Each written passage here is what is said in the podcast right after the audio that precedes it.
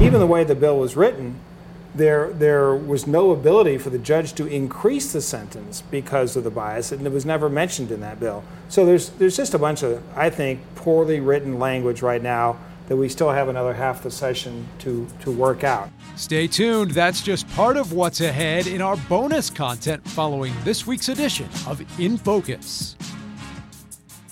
Exploring the issues that matter most in Indiana.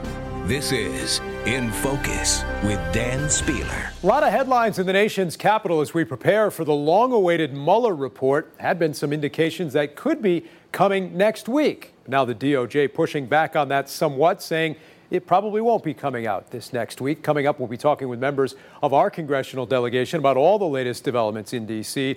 But we start today at the State House, where these two words, including bias, are causing a lot of controversy. Those words in the stripped down hate crimes bill, replacing specific language that had referred to a number of characteristics like race, religion, and sexual orientation. That bill now heads from the Senate to the House as we reach the halfway point of this year's session. Our Trevor Shirley has more. That vote Thursday afternoon means Indiana's hate crimes bill will live to see another day, capping off a week here at the State House that was at times surprising and at other times tense. I want to know that justice can exist for both myself and my family if something were to happen to me. It's unnecessary because we currently have laws that give extra penalties. We, we apply the law to everyone. What this amendment does is it takes away the very same people who need to be protected under our law. Give us some kind of respect. Give us some kind of dignity. Oh, this whole conversation has always been philosophically is do you do you include a list in which you can uh, maybe leave somebody off of there? Or do you make it more general so that everybody can be included? What are we afraid of? What's so hard about saying clearly, specifically, these are the things that we condemn? Governor Eric Holcomb has repeatedly called for a specific list of protected groups, something it appears his own party members in the Senate aren't willing to give him. I don't like being opposite the governor on a particular issue. The amendment's author, Republican State Senator Aaron Freeman, says he based the wording on a 2003 Indiana Supreme Court decision, which ruled a judge could consider bias as an aggravating factor. And I use that language, put it in our code to make it very clear what judges and prosecutors can use. Only one Republican, State Senator Ron Alting, voted against the bill. Democrats were uniformly opposed to the measure. They made a last ditch effort to convince members to vote against the bill as it stood. That effort failed, though. The bill now survives, but without that specific list of protections. For me, the list is not inclusive enough. One thing we'll make sure is that everybody's included, nobody's excluded at all uh, from the bill, uh, but we do have a lot of work to do. That bill now moves on to the House, where it will likely undergo more revisions and potentially more amendments. No word yet on when the House is expected to get its first look at the bill. Reporting at the State House, I'm Trevor Shirley. Now back to you. Okay, Trevor, thank you. Indiana, by the way, one of five states without a hate crimes law. Governor Holcomb referencing that in a statement this week, saying, quote, the version of the bill approved by the Senate does not get Indiana off the list of states without a bias crime law. We have a long way to go, a lot of work to do, says the governor, and fortunately, the time yet still to do it. And from South Bend Mayor and potential presidential candidate Pete Buttigieg, it is a source of, quote, deep embarrassment that our state is one of just five with no hate crime law. He says Indiana deserves better. Meantime, a lot of headlines in Washington this week, including news on former Indiana Senator Dan Coats, perhaps on his way out as Director of National Intelligence. Our Matt Smith has more. President Trump at the White House on whether he's considering firing Dan Coats. Uh, I haven't even thought about it. Take that, how you will. Alongside this, this week, a friend of the president on CNN. There's a feeling that Uh-oh. maybe there needs to be a change of leadership. Washington Post reported President Trump is frustrated with Coats, Indiana's former senator and now the director of national intelligence, leading some administration officials concerned he'll soon be replaced. The president earlier this month confidence in Gina Haspel and Dan Coats to give you good advice? No, I disagree with certain things that they said. I think I'm right. Indiana Republican Congressman Jim Banks. Well, it would, it would be a, a terrible move by the president to get rid of Dan Coats. He's been a loyal um, advisor and member of this administration since day one. And um, I understand there might be frustrations here or there along the way, but uh, Dan Coats has served this president well. Banks, alongside several other lawmakers, publicly speaking out in strong support for Coats. Congresswoman Susan Brooks from Indiana telling us it would be very worrisome if the president removed Coats due to differences of opinion, saying she trusts his expertise to keep us safe. The president's entitled to surround himself with the people that he chooses fit to carry out his agenda, and um, I, I, hope uh, I hope he doesn't get rid of get rid of Director Coats. Director Coats is an honorable person. He's an honorable human being. He's he's someone that I, I, I see often. He's a good Hoosier. Um, it would be unfortunate. Uh, it's not un, uh, unusual for someone like Coats, who has served uh, as a legislator, to have a different viewpoint. He served on the Senate Intel Committee, and I think that his lens is one that's steeped in institutional knowledge and public service. And I think he's he's outspoken enough. You want uh, your your Intel directors to be outspoken, and I think Trump seems uh, at unease to have a director give him contradictory information that goes against his personal beliefs. All right, Matt Smith reporting for us. Matt, thanks. Congressman Carson, who you saw there, is on the House Intelligence Committee. They'll be hearing from Michael Cohen this week. Now, we also took this question about Dan Coats to current Indiana Senator Mike Braun, among other topics making news in D.C., like the president's national emergency and the approaching conclusion, at some point in the near future perhaps, of the Mueller probe. The senator sat down this week with our Frank Mickens. Senator, thanks so much for joining us. I'll start with the Mueller probe. We're hearing that it could be wrapping up. We could get something sent to the Attorney General in the next week or so. Do you want it publicized to the general public?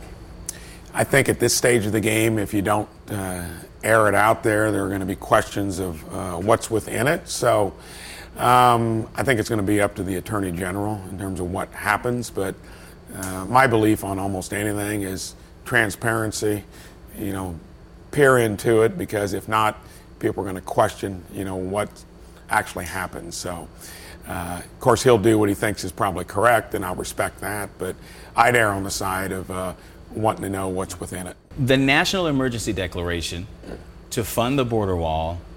Uh, you were in favor of that. Why do you think this is the call that needed to be made? So I was in favor for the fact that I think once it got to the finish line, you know, he ran on border security. Most Americans believe we need some form of absolute border security. That's morphed, of course, from a wall everywhere to a barrier in places and to smart technology. I knew it was going to end up there eventually, but President Trump, that was one of the centerpieces of what he ran on, got so little compared to what most Democrats wanted to do with funding levels 10, 15 times as much as what went through. So I knew also that you declare an emergency, and that's going to get held up in the courts. Because the money that they got is similar to what the money they've been getting for years. Right. It just so, seems like maybe the way he went about it didn't help. So the style and the way he ran and won in 16, I think, was what got him across the finish line the style in terms of how you govern, whether you're the CEO of the company, like I've been over the years, or whether you're the President of the United States, whether you're a key senator trying to get things done, style and substance are important because you got to get along with people, you got to bring others that disagree with you, at least to listen to what you have to say. And I think that's where the president has had some difficulty. so, do you agree with his style with this particular issue? I think, in many ways, I know my style would be to reach across and to try to not maybe antagonize as much simply because maybe somebody's hitting you hard. That's his style. I mean, it, everybody's got a different package that they bring to the table. Can we talk about Dan Coats, former yeah. Indiana senator, now director of national intelligence? Reports lately indicating he might be on the way out. Would you agree with that decision? Especially so, in the environment we're in right now. We're about to have a summit yeah. with Kim Jong un in Vietnam. Yeah. So, again, look at issues like North Korea, look at Iran, look at the world stage before the president came along. We weren't hitting it out of the park. I mean, all of these were on the precipice of a significant event. I think you backed away a little bit, of course, in North Korea. Nobody gives credit for that. Uh, I think the Iran deal was crazy when you shoved all those assets, I think 150 billion, in their direction, stuff that we were holding, uh, sanctions relieved, 100 or 1.5 billion in cash. That didn't make sense. I think that's working out better. So there are honest differences in opinion. And Senator, but Dan Coats, I think, is Senator getting criticized for coming out in public Senator and not Coats, appearing to be a uh, Trump. National Security Advisor Coats is now in a position to where he's seeing things differently from President Trump. And again, part of the style of President Trump is you're going to have conflicts from within because he has a strong opinion on everything. Whether that means you can't get along in some fashion and move forward, who knows? I think if you're so far apart, that's when you part company because it's not a workable relationship.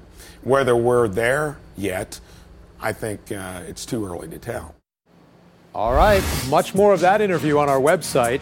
Also, up next, he won the Indiana primary in 2016. Now, Bernie Sanders is running for president, and again, his campaign seems to have some Democrats divided.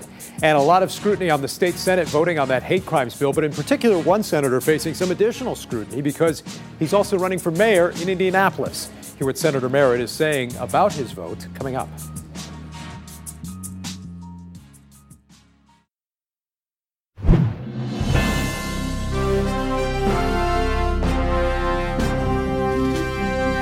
All right, let's bring in our panel now. Vice Chair of the 2016 Indiana Trump campaign, Tony Samuel, two former state lawmakers, Democrat Christina Hale, Republican Mike Murphy, and former Communications Director for the Indiana Democrats, Jennifer Wagner. Let's start with this controversy over the hate crimes bill at the State House. Can the governor convince uh, fellow Republicans to include a list of specific characteristics? And how controversial could all of this get? It's obviously controversial because Republicans are making it controversial. It's not controversial in 45 other states. That being said, this was a very disappointing week, um, not just for Democrats, but for Hoosiers. There is a lot of uh, felt between here and the pocket, to use a pool analogy. Uh, I think we can get there, um, but it's not going to be an easy process. Does the governor have the, the political capital, the muscle oh, sure. to it's, convince it, Republicans? It can be to... done. There's plenty of time, but the, everybody has to be reasonable. And the bill, as it was presented in the Senate, was not reasonable. One example, they included is a protected class relatives of law enforcement officers without defining relative. That made me a protected class because my uncle's an FBI agent. There, you have to be sensible. You have to understand the law is going to be enforced and you have to be precise. And it was written very poorly. And look, a lot of discussions about hate crimes in the news this week, not just this debate at the State House, but also the, the apparent hoax involving uh, Jussie Smollett, very politicized, and also what may have been an actual hate crime killing in Indianapolis. It's extremely politicized. And, you know, it really causes us to pause and think about what is most important and how do we protect people who are in these very dire situations. We've had other situations in the past year, too, that have threatened our Jewish community, our Muslim community, and we just cannot stand for it, let alone the public perception of how Indiana feels about our LGBT plus community. It's beyond time to do something. Some have suggested this could turn into RIFRA 2.0 at the State House. Yeah, I think everyone needs to bring the temperature down a little bit. There's no real reason to advance any hate towards each other and, and uh, over dramatize. It's an important issue. What's good now is that it's being discussed. There's plenty of time in the in the legislative session. It's a process. We all know that. We hear that all the time. The governor has been calling legislators into his office to discuss it with them. You know, there are there are valid arguments on both sides of this issue. What Senator Freeman did in the Senate was the best thing for the bill at the time because it was going to die. It wasn't going to make it through the Senate. Now there's the opportunity for it to be discussed in the House. Uh, where it needs to, the next step will be taken. Where it now moves forward. Okay, also in Indianapolis, uh, mayoral candidate, State Senator Jim Merritt, facing some scrutiny over his vote on the hate crime bill. He voted for the watered down bill on Thursday, but against the controversial amendment earlier in the week. Here's what he said on the Senate floor. We must leave no doubt that Indiana welcomes all. We must leave no doubt that we are committed to inclusion. A fully inclusive hate crimes law makes it clear that targeted acts of hate will not be tolerated in Indiana. Merritt went on to say, let's hope Senate Bill 12 evolves into that kind of bill. But the state chair for the Indiana Democrats criticized Merritt for voting to advance the bill after voting against the amendment, saying that the vote, quote, sent a strong message to Indianapolis voters that when push comes to shove, Merritt would rather stand with the out of touch views of his conservative allies, said Zody, it's clear he's still more interested in being all things to all people rather than fighting for equal protections for all Hoosiers. How much of an issue will this topic be in the mayoral race this year? Um, probably it will be a topic, but it will depend on what Senator Merritt's final vote on this is. As someone who used to write statements like that for a living, I don't think anyone's going to remember what was said, you know, this week at the State House. They're going to remember what comes out of the sausage sausage making process, and this is all a little bit of too much politicization. I remember everything you've ever written. Everything. Oh, my biggest was- fan, Mike Murphy. I was Murphy. disappointed in everything you wrote too, by the way. Oh no! Going back to RIFRA though, he voted for RIFRA, but then he voted for the fix. Um, so there's something I suppose to look at in every Yeah. vote you take in the legislature. You served in the state. Well, the, the bottom line is, in order for this to make any difference in the mayoral race, there has to be a mayoral race. And for that to happen, Merritt's got to get much better with his money. I talked to him last week. You know, his goal is to have two and a half to three million dollars to run the race. Um, uh, Ballard won with a lot less money than than uh, Peterson, but he has to have money to be competitive. That should be his focus. Obviously, the uh, teacher pay issue, state budget, also uh, getting a lot of scrutiny here as we reach the halfway point. A number of things. And so we're coming down to the wire now. Bills are going to jump from each house, I think, um, next week. So it's make it or break it time. Meantime, a lot happening in Washington. The president awaiting the Mueller report as he prepares to travel overseas. He's also reportedly considering another shakeup in his administration. Several reports that DNI and former Indiana Senator Dan Coats could be on his way out the door. Coats has at times contradicted the president on issues of national security. The president at times seemingly doubting the information he gets from Coats and other intel chiefs. And there was that clip from the conference where Coats was told the president would consider inviting Vladimir Putin to the White House. Okay. Yeah. That's going to be special. We have won against ISIS. ISIS is intent on resurging and still commands thousands of fighters. All right, so there's already kind of a highlight reel on these clashes uh, with Coats. What's going to happen here? What should happen? What's going to happen is anyone's guess, although this does seem to follow a familiar pattern of, you know, someone in the White House starts leaking that someone might get the axe, and then there's a denial, but then there's a, oh, he's a nice guy, and I guess we'll find out in the next couple of weeks. It'd be a real travesty if the president lets uh, Dan Coats go. And we've heard a lot of Indiana lawmakers say the same. Oh, and the Indiana lawmakers are right. Dan Coats is has more character and more, quite frankly, intelligence than uh, than uh, Trump could ever hope to have. I stand with Dan. I think most of Indiana does as well. I wrote about this last week in the IBJ. You know, I really appreciate that he has been able to stand up and use um, his acumen and experience to speak up when it needed to happen in the Oval Office um, on a number of issues, from climate change to what's happening in Syria. It would be a tremendous loss that we cannot afford now. But if there really is friction there, is it sustainable to have him in Well, first of all, I think I think things are overblown. I don't I haven't seen an incredible report that the, the president is unhappy with him. Uh, uh, to to uh, respond to your comment, Mike, the president's a pretty smart guy. He's gotten himself elected, and he's he's done a lot throughout his career to prove that his intelligence. Um, Dan Coats, uh, again, nobody wants to w- w- would challenge his service. Uh, public service has been distinguished and, and excellent at everything he's done.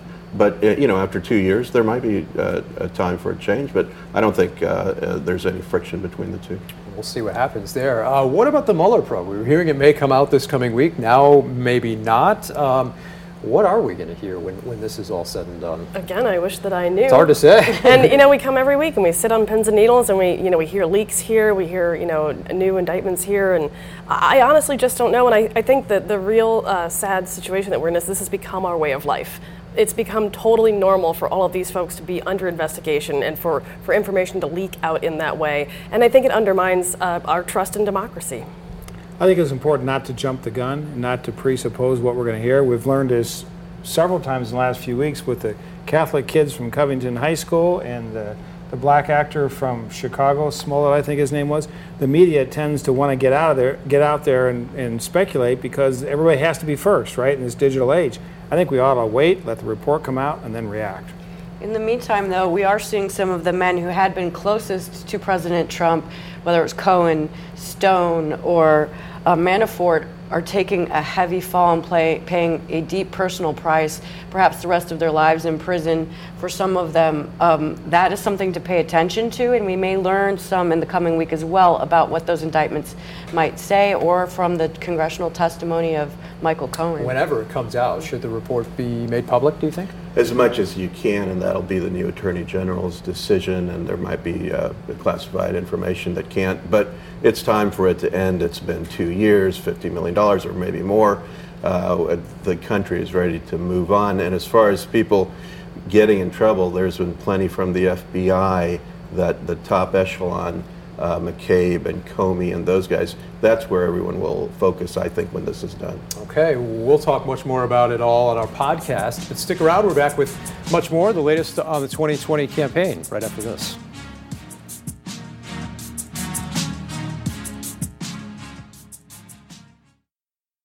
Another big name in politics running for president in the Democratic primary, Bernie Sanders, who won the Indiana primary in 2016, announcing he's running this week. Technically, uh, an independent. He serves as an independent senator, calls himself a Democratic socialist. Obviously, Jennifer continues to be a pretty polarizing figure within the Democratic Party. I think there are people who are excited about this, and there are people who aren't. I count myself in that latter category, and I do not consider Bernie Sanders a Democrat. He's a socialist, and that's not going to probably be good for the party in the long term. Tony, how does the Trump campaign? Well, what she said actually, he, he is a socialist, and he's taken the Democratic Party way over the edge, and he's going to continue to do so.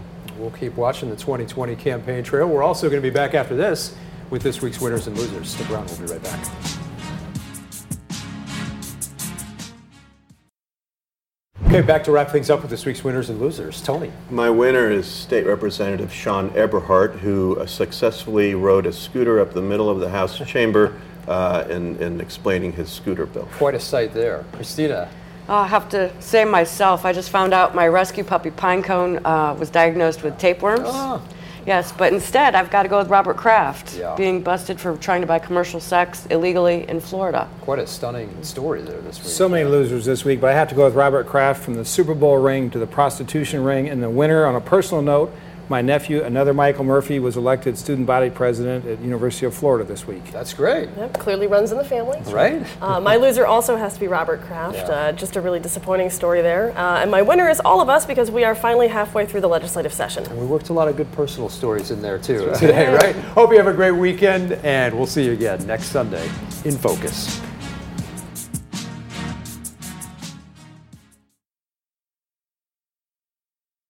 All right, talking more uh, on the podcast Jennifer Wagner, Mike Murphy, Christina Hale, Tony Samuel, and obviously a lot of news th- this week at the State House. And this got pretty intense pretty quickly there uh, on the Senate floor this week. It, it did, and, and I think justifiably so. And, and Tony said this on the on the broadcast. I mean, there are points to be made on either side of this debate, um, but I think that the points that are being made in favor of a very uh, detailed bias crimes bill are better than the points on the other side, which essentially amount to, well, this stuff's already illegal. Well, yeah, of course it is. But as a society, we say that certain kinds of crimes are worse than others, or certain types of crimes are augmented because of the motivation behind them. And it's well past time that Indiana embraces that when it comes to these categories, these folks who need to be protected for various reasons. So maybe we can get there. I think we can. It was a pretty impassioned debate. It was. Um, people uh, like Lonnie Randolph, who's normally a relatively quiet guy in the Senate, I mean, very, very passionate about his point. And then you have Senator Freeman, who's who actually represents an area that I used to represent. And you know, people are going to attack Senator Freeman. Um, he is a good guy who's really trying to work for the best outcome, and so he does not deserve any you know harassment or threats or anything like that. Um, but in the end, in the end, uh, you know, I think everybody at this table believes there should be no discrimination. It's how do you list it in a law, which is very different from just all agreeing there should be no discrimination. And you know, I will still say that the judge, and even under the current bills that pass the Senate, has the ability to consider bias as an aggravation, as somebody mentioned on the 2003 Supreme Court case. That gives any judge all the cover to, to do whatever he needs to do. Even the way the bill was written, there, there was no ability for the judge to increase the sentence because of the bias, and it was never mentioned in that bill. So there's, there's just a bunch of, I think, poorly written language right now that we still have another half the session to, to work out.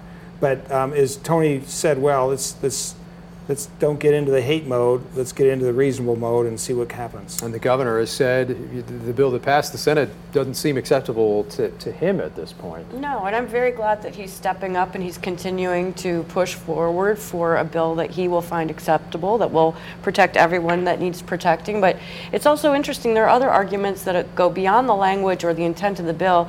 The business community, I mean, it was a who's who of um, all of the biggest players here. If you were sitting outside Cummins, that Senate chamber, you'd yeah. see everyone coming through to say, please do this for us. And they felt so passionately that to attract and retain talent here in Indiana, we had to send the signal that Indiana welcomes all, and they feel this is the best way to do that. It is not a club we want to be in, one of five states that don't have a true hate crimes law. That also signals to people that the, maybe the wrong people, the people that um, don't uh, operate from a position of Hoosier hospitality, that this is a place they should uh, pack up. But I gotta say, saying you're one, I mean, with all due respect to Christina, just saying you you should do something because you're one of five states that haven't hasn't done it is, is not past. That's not what I said. I said we don't want to be in that club. Okay, I didn't say that's the reason to vote for the bill. But but it, it doesn't that it doesn't pass the logic. We're also one of the few states who actually has a state surplus.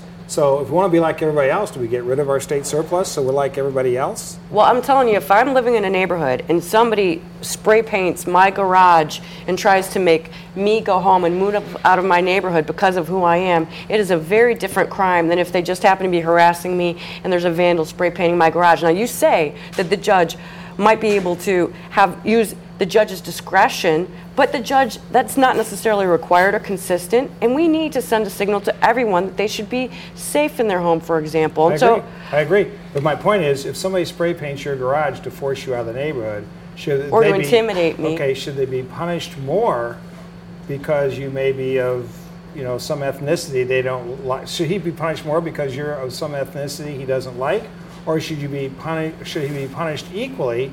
Because you're a Hoosier who deserves to live in peace and tranquility in your neighborhood. Well, What's the point of criminal law? Is it? I mean, is, is it Yes. deterrence Yeah. or is it But it punishment? gets- and the, I think the purpose of this is largely a deterrent. Agreed. It is saying we don't accept this kind of behavior here. We don't condone this kind of behavior here. You have to.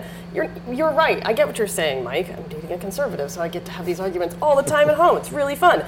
But I You should understand what you're a saying. podcast. Right, right. Yes, Actually, on the sofa yeah. with Joe and Michael. Not this Mike, but like, but I get what you're saying. These things are already crimes, but the purpose of a bias crimes statute is to say, if we know for a fact that the motivating factor behind this crime is hate, then we take that more seriously. But people are going to act out of that kind of hate or not going to react to a deterrent. If, if deterrence worked in crime, we wouldn't have any murders because we have a death penalty, right? But people still go murder people every day. In fact, about 150 times a year in Indianapolis. Mike Murphy undermining the death penalty right there, folks. So I'm just saying, Yeah. don't work. The death penalty is good because it punishes evil.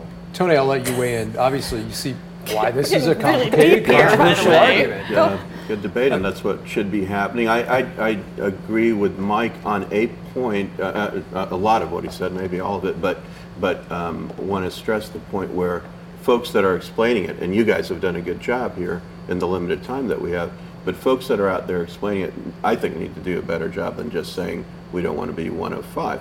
Uh, if, if you pass a law but it doesn't include the list or doesn't include everything on the list, but you're still um, you've passed a hate crime law or a bias crime law, uh, i- is that good enough? Maybe it is uh, initially, and that's what people are not willing to accept. Some people.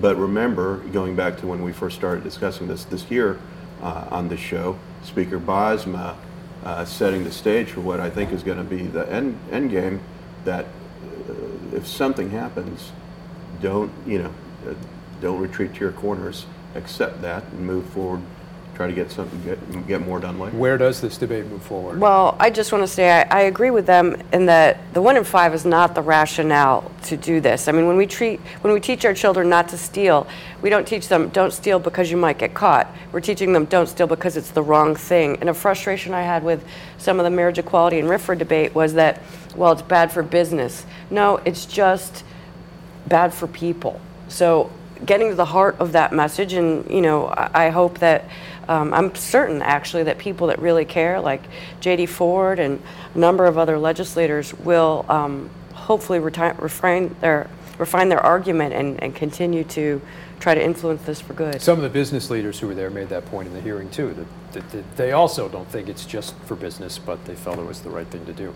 Let's talk about again about Washington and what could be a wild week ahead. We we're not sure, waiting to see what may happen to Dan Coats, to the Mueller report, and to uh, a whole series of ongoing issues and controversies in Washington. Well, I think we still have the national emergency to deal with.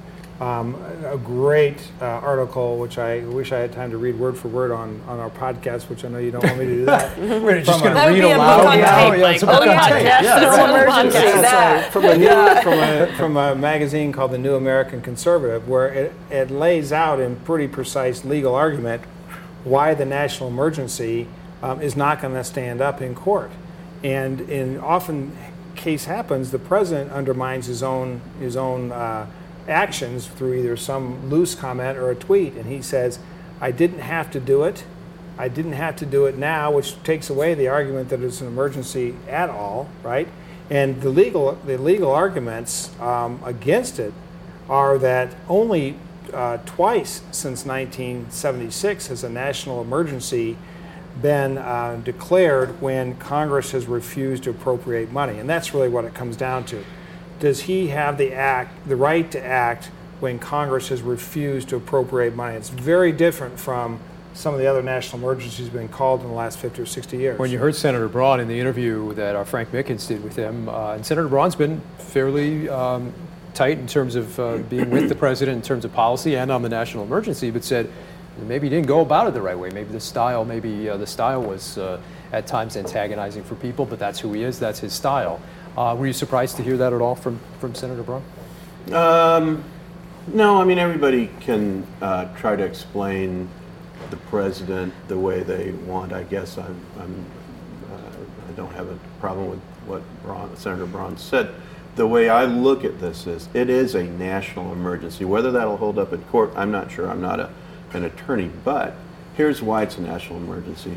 People have been dying because we don't have a uh, real border wall for decades and decades, while Congress and whoever was president has been talking about fixing it. Those deaths continue, so that makes it a national emergency. Here, uh, since the president's uh, been in office, again, Congress refused to act. That's where the messaging hasn't been what I think it could be. When the president says, I don't have to do it, he means because it hasn't been done, he could let uh, things go the way they've been with people dying, but he doesn't want to. That's why he's declaring it a national emergency, because Congress has failed to act and because people are dying because of the, the gangs, uh, the drugs, and so on and so forth. House Democrats putting forth a measure uh, this week to try and uh, prevent the national emergency declaration from, from happening.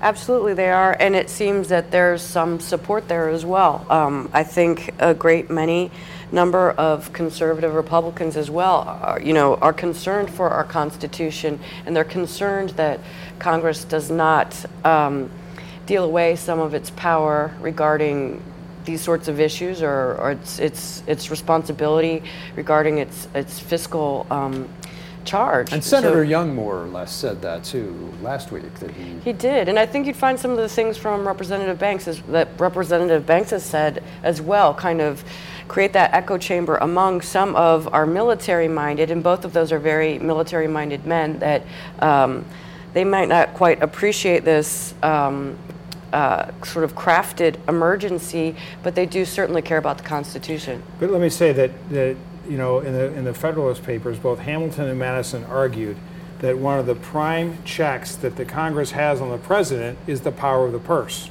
right? When George W. Bush declared a, a, a national emergency after 9 11, the reason he did it is because he needed to spend money now, and Congress didn't have time to go through the process. And then Congress followed up by endorsing what he did. This is very different. It's been a protracted debate, as Tony correctly pointed out.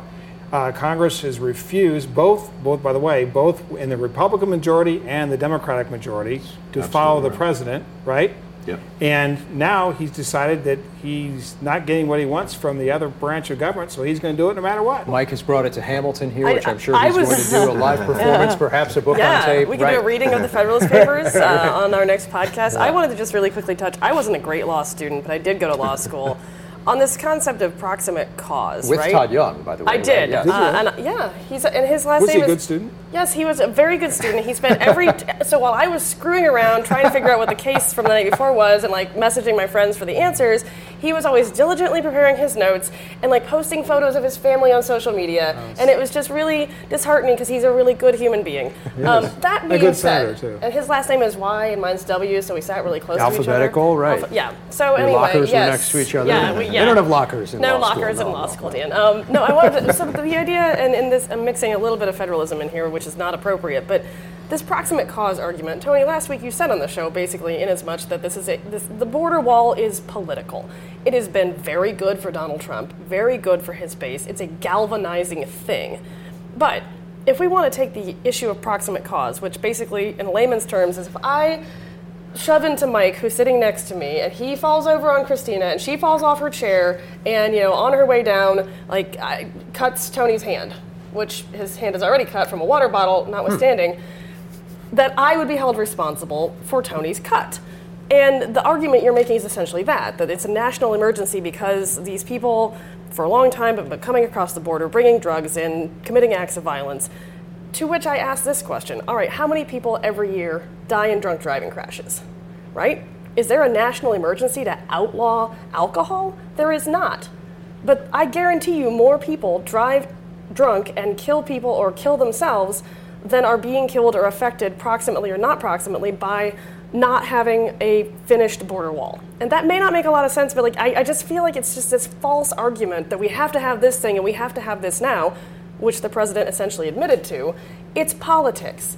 And I get that. But it's not a national emergency.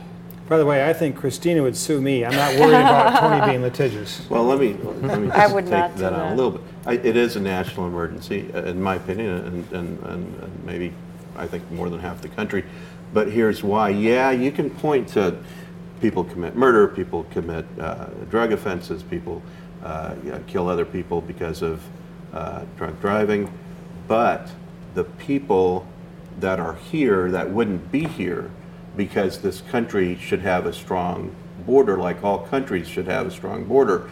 That's the difference. Sure, they're the not all coming over the border. But we're They're building a wall not. in No, but we are talking about folks. And I'll just say it. I, you know, I don't want to uh, uh, hurt anyone out there that might be listening, but the, our, our Colts linebacker Edwin Jackson, who died because of uh, someone that um, came over illegally and had been deported but was back, killed both him and the Uber driver, and that just would not have happened. How do you know he he came over the border? drunk? Uh, yeah, no, I know. how do you know- we're not How do you know he came over the border? that- That's not the thing to illegally. argue. That's not the thing to argue. Uh, It was reported, but that's not the thing to argue because you can't argue that this happened. No, we're talking Uh, okay, about no, a no, wall, not the border. But what I'm saying is those folks, whether it's a, a, a MS-13 gang victim or someone that's killed by somebody uh, in, in an accident that shouldn't have been here or deliberate, those people would be living their lives, their families' lives wouldn't be ruined. Uh, on and on you can go, you, you know, with what, what, I'm, what I'm trying to say, but for a border that wasn't But that's- it should but that- no, that's the And final it point, is- so we got to wrap it up soon. well, look, I, Passionate. Tony, it's my, Time- Tony, it's- it's there's my so much turn. to discuss it's here, my I know. turn. The problem with your argument is that there is no cause-effect relationship that has been demonstrated. it's no, let me common finish. I listen to you. sense. This no, is common sense. not Common this is sense. common sense, Tony. People come in in tunnels. People come in hidden in people's trunks across the border opening. People fly here. In fact, most people fly here and overstay And we said overstay before their that visas. all of those things That should is be not addressed. a wall. Okay, All of but those that, things, but you're including not the that's that that's not stops included. people Why aren't they being addressed as well as the wall? that are really not even Why aren't they not being addressed as well as the wall? And here's, here's They my, are. I want to go back to Not proximate the cause. wall. Hang on. wall. Proximate, They are. gosh darn it, I went five years to law school for a We're starting to sound And like just to answer CNN. that political question, Let her speak. Everybody Who's the Don Lemon in this. this group? Let her speak. All right, my point is, I I'm get what you're everybody saying, and we can address that issue. But the guy who uh, was in that crash, right? Yeah. He was drunk. we can talk about the wall, but there are no plans to address whether it's drunk driving or the gun issue. Okay, so there's people coming over the border uh, and they're committing these acts of violence with guns, but where's the plan on guns? It's not actually. If those people were just coming over the border, are they going to come up and like just strangle people? Probably not. They're they're committing acts of violence, whether with vehicles or violent weapons. But Yeah. all you want to talk about is the damn wall. No, no. I want to stop. I want to talk about stopping those people from being killed that should have gone on with their lives. All right. But I could kill some. All right, fine. I'm not going to kill anyone. turn All the right, lights all right, off all on right, us so we can. Sorry. I just want so to win we the can move Nobel on to the Peace five Prize o'clock someday. news. But Mike wants the Peace Prize. We've gone back to law school. We've had a, a- an impassioned debate that will no doubt continue. So thank you all for being here. We'll do it again next week.